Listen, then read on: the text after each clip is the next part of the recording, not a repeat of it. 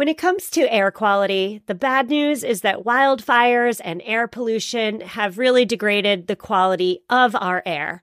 But the good news is that we're all realizing that the quality of our air, and particularly the quality of our indoor air, is really darn important. I'm so excited to tell you about Puro Air because in 30 minutes, this device will remove allergens, dust, smoke, and gases from your room. It uses a stronger type of filter called a HEPA 14, and it filters pollutants at a microscopic level. I keep my Puro Air running upstairs where the bedrooms are all night. I love that it's quiet. Cleaner air just hits different, doesn't it? Check out everything Puro Air has to offer at getpuroair.com.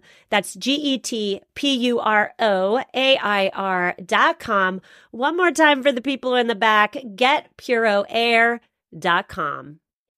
Well, hello there and welcome back, my friends. My name is Stephanie Seferian, and you are listening to episode 231 of the Sustainable Minimalist Podcast, a twice weekly show about intentional and eco minimalist living.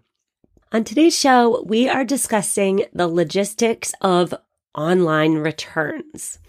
Now, we've all been there, right? We've purchased something online. We had the highest of hopes. The delivery man put it on our doorstep. We rushed out. We got the item. We tried it on. And oh no, there's a problem. Perhaps it doesn't fit. Perhaps it didn't look as great on you as it did on the model online in the picture. And so we then must return the item. So on today's show, we're discussing in advance of the holidays where returns really skyrocket. We're discussing what actually happens to those returns. Now, I must start this conversation by taking us all on a trip down memory lane. When I was a kid and when I was a teenager, and even when I was a young adult, really, the way I bought clothes was by heading to the store, probably to the mall, and trying on items in the sometimes dingy fitting room, right? The dressing room try on was a crucial step in the process of buying clothes. But these days, the way that we buy clothing and shoes is much different. We tend to buy a lot more online. And that's because, at least in my life, it is so much more convenient to buy online than get in my car and drive to the store. I hate going to the store. I would much rather buy online. It's also much more convenient to buy a bunch of items in different sizes. So the same item in a variety of sizes. So you're insured to get the correct size at your doorstep and then just send back the ones that don't fit. Right? That's called bracketing, by the way, and we're going to talk about bracketing later. It often is encouraged by brands to keep you happy, but it's an incredibly environmentally detrimental practice. So a little stat here in the past year, one third to one half of all clothing bought in the United States was bought online. I believe, though, and I'm saying this as somebody who loves online shopping, I do believe, as somebody who loves online shopping, that a big part of being an intentional consumer comes with having the ability to touch, to feel, and to try on items before paying e-commerce really takes all those options away from us as consumers. And so not surprisingly, when we can't touch the fabric, when we can't try on the items, and when we instead just cross our fingers and hope that what we see on the model online will indeed look as glamorous on us as it does on that beautiful, tall, skinny model, we're going to send a lot of stuff back. Another fact here, the average brick and mortar store has a return rate in the single digit. So if you go to a store, you try something on, you bring it home, those stores have a return rate in the single digits. But online, the return rate is between 15% on the low end and upwards of 40% on the high end. Putting money to those percentages. So putting like dollar dollar bills, y'all, on top of those percentages. Last year in the US alone, US retailers took back more than $100 billion worth of merchandise that was sold online. Now, in a perfect world, the items we return will be restocked and resold to the perfect buyer who's going to love on them until the end of time, right? But unfortunately, this idyllic picture of returns is not at all accurate. The stuff that you returned, here we go, shocker alert, the stuff you return likely is not restocked and it's likely not rebought by the perfect owner. So, part one today is a history of returns. We're going to stay down memory lane for a quick minute and we're going to have a little quiz. I was used to be a teacher. I love quizzes. So, here's the quiz. Here's the question.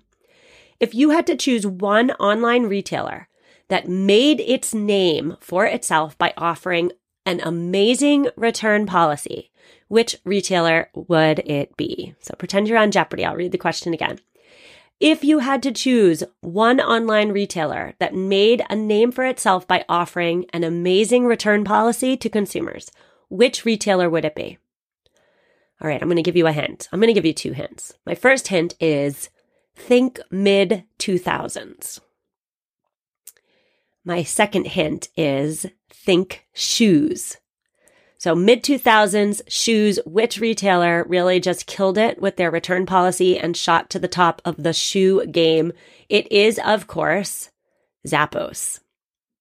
Zappos made its name by marketing its fast, free shipping, and free, no questions asked return policy. Quick and easy returns wasn't new, but what was new was that Zappos made its name on this policy and it created a standard in which consumers now expect not just from Zappos, but from many other online retailers as well. We expect fast free shipping and no questions asked returns. I would even go so far as to say that Zappos shapes how consumers believe online shopping should work. Okay. So we're moving on to part two of today's conversation, which is retail logistics we don't really tend to think about the logistics associated with retail, but we are today. So, fun fact time, not, or I should say, not so fun fact time.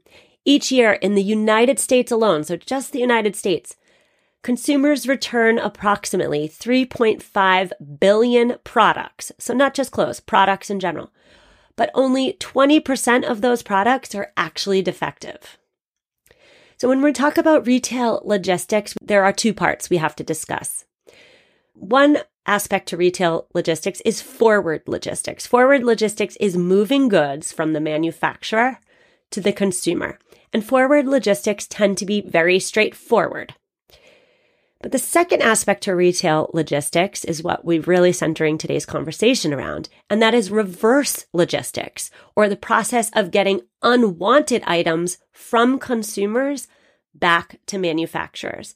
It's probably a surprise to no one that while forward logistics is straightforward, reverse logistics is complicated, time intensive, labor intensive, expensive, messy, you give the adjective and it's probably accurate for reverse logistics. Reverse logistics involves labor in the form of workers at sorting facilities, opening boxes and making sure that what's in the box is actually on the packing list. It involves labor in the form of workers determining whether it's been used, whether the tags are on, whether it works, whether it's clean, whether any piece of the product is salvageable. And I should say here too that back before e-commerce, reverse logistics was so much easier, right? If I needed to return a pair of pants, I would get in my car, drive to the store, conduct the return, and then the salesperson would essentially do all this labor themselves. They'd inspect the pants. Are they clean? Are the tags on? Yes, yes. Okay, back on the rack. Easy peasy. At least some of the time. But these days, thanks to e commerce, getting an item back into a company's new product sales stream, which is often in a whole different state than the sorting facility, right? Is expensive, of course, money rules, but a lot of companies just don't even have the technology to handle the sheer number of returns. And so it's often more profitable and it's often easier for them to either discard them by sending certain items to landfills or shipping them abroad. We're going to talk about what actually happens to our returns in a moment.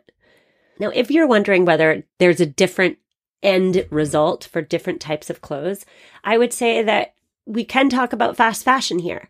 Fast fashion is the cheaply made, cheaply priced clothing items on the market.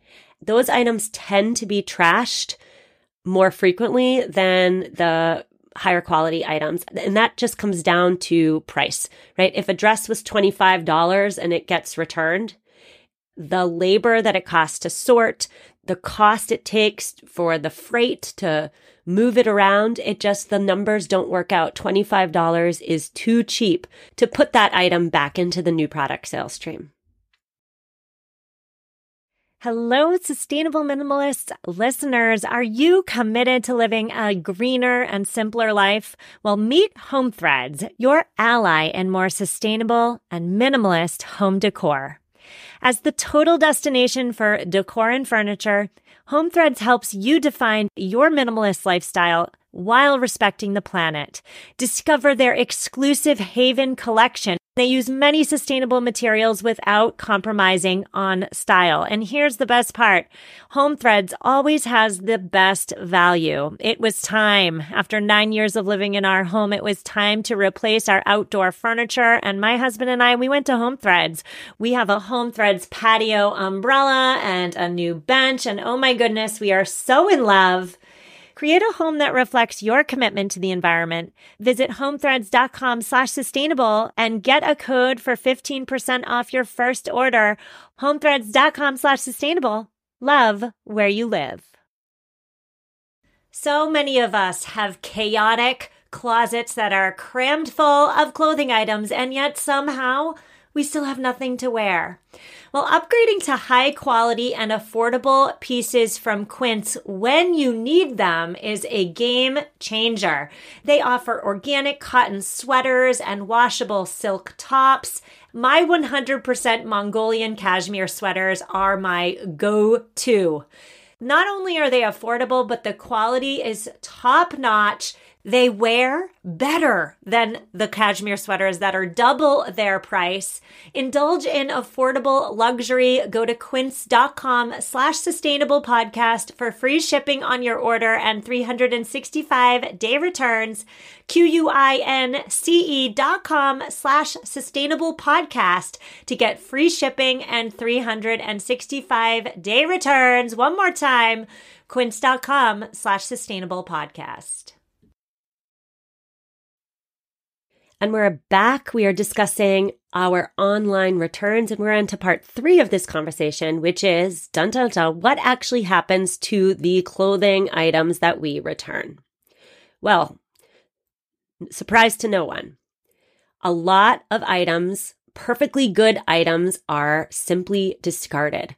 I should say right off the bat, I searched, I scoured for specific percentages, but the numbers are murky about 25% of all returns are discarded. So not just clothes, that includes electronics, appliances, etc. About 25% of everything we sent back just gets sent to the landfill.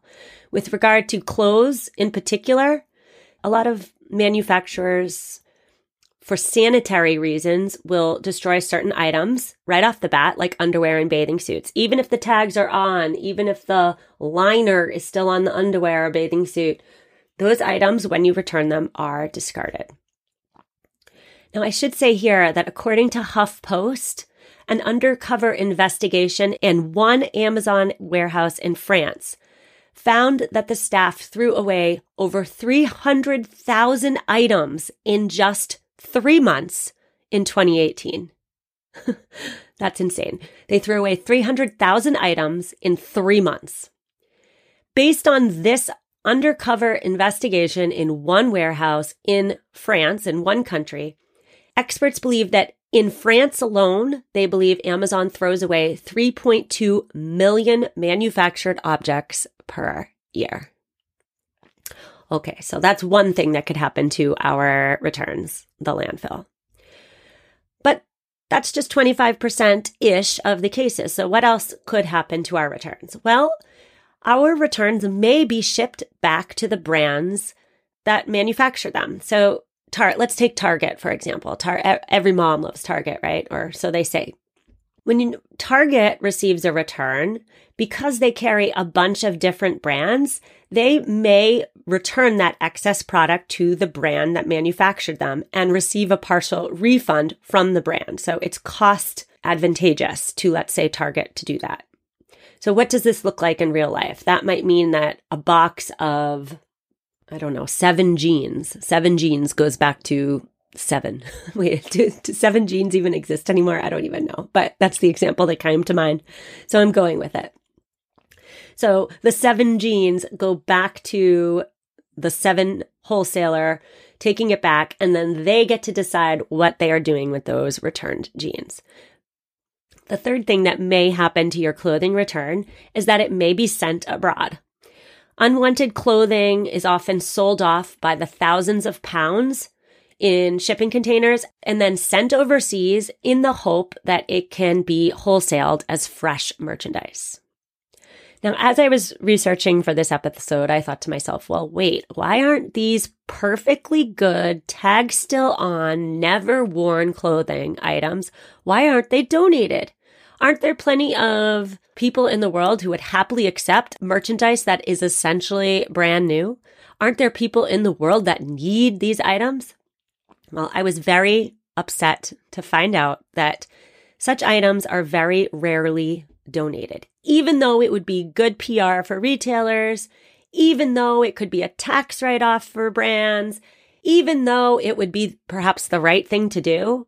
Donating would certainly be better than just trashing, right? There's something called brand dilution.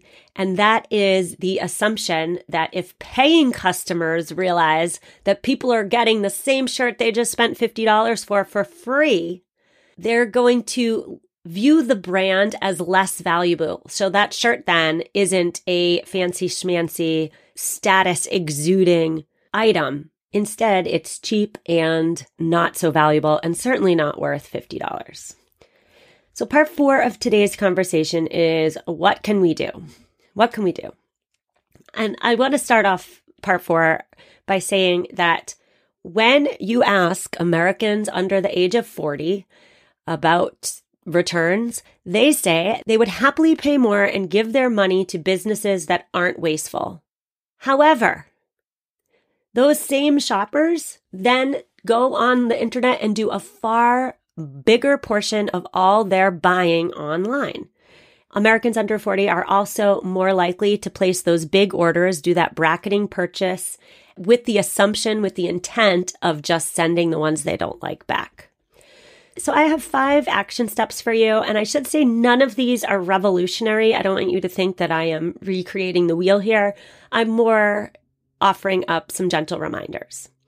Number one, of course, is to not bracket buy. So don't buy multiple pants in different sizes just because they offer free, fast, easy returns. Don't bracket buy. Okay. Don't do it. Action step number two is to shop online only at retailers that you've shopped at brick and mortar before.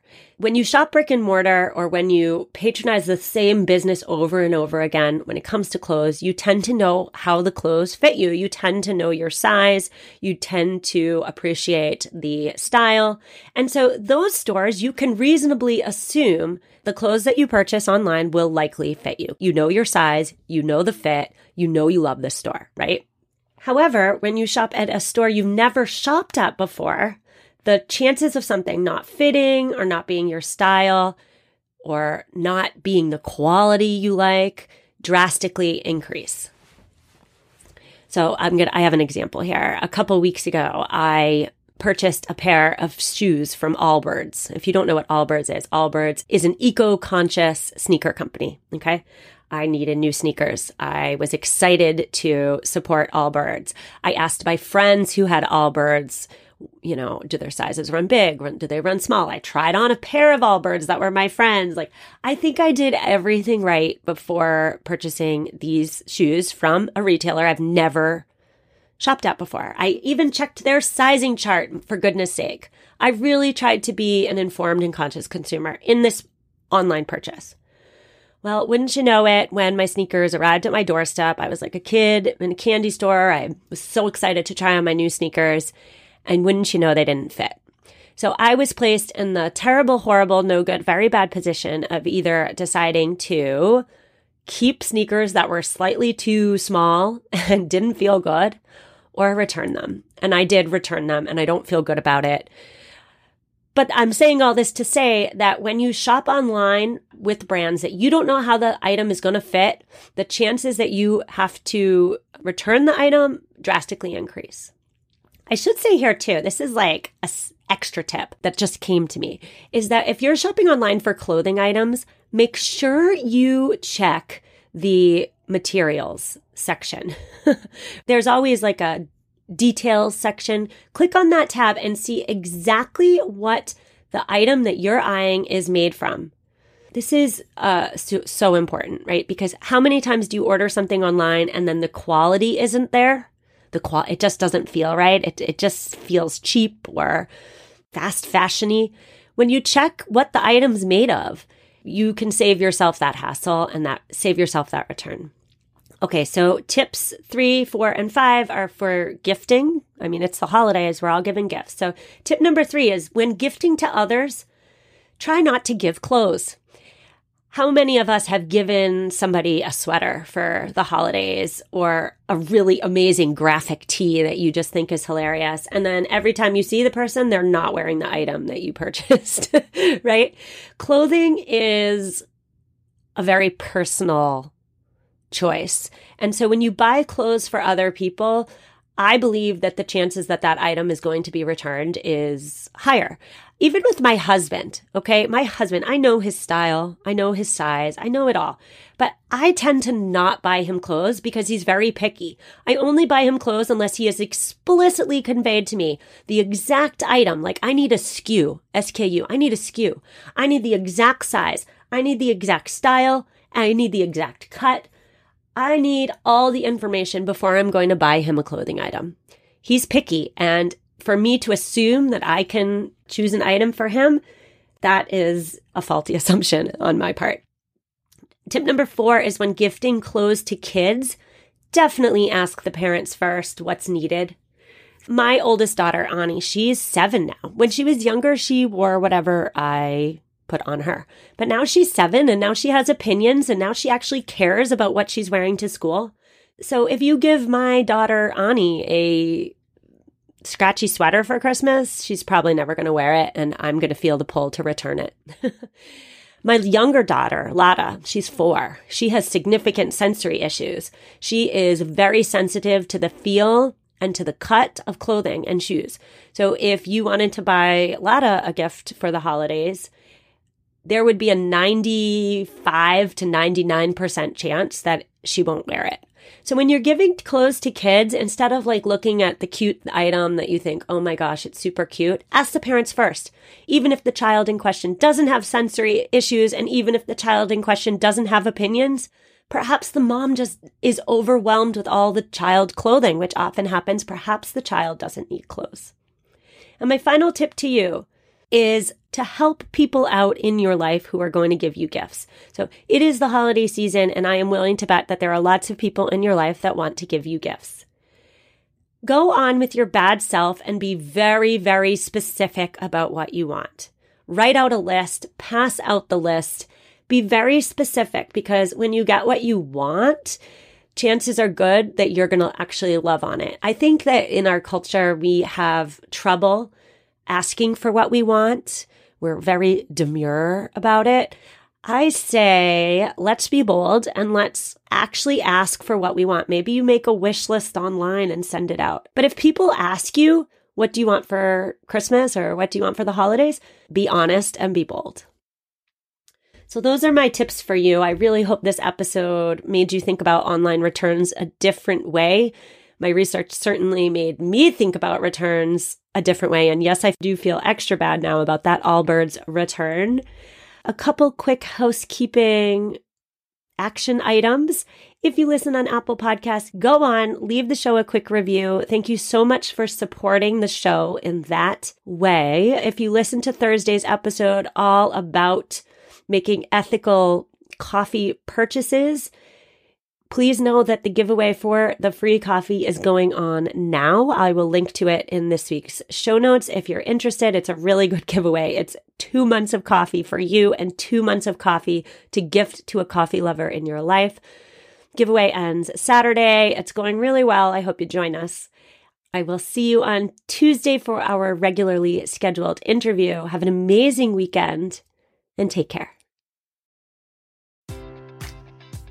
Enjoy all your favorite sports like never before at BetMGM. Sign up using code CHAMPION and receive up to $1,500 back in bonus bets if you don't win your first bet. When you register with BetMGM, you'll get instant access to a variety of parlay selection features, live betting options, and the best daily promotions in the business. And with BetMGM at your fingertips, every play and every game matters more than ever. Remember to use code CHAMPION and receive up to $1,500 back in bonus bets if you don't win your first bet. Place your money line, prop, or parlay bets with the king of sportsbooks today. BetMGM and GameSense remind you to play responsibly. See BetMGM.com for terms. 21 plus only. Virginia only. New customer offer. Subject to eligibility requirements. Rewards are non withdrawable bonus bets that expire in seven days. Gambling problem? Call 1 800 Gambler. Promotion. Promotional offer not available in Washington, D.C.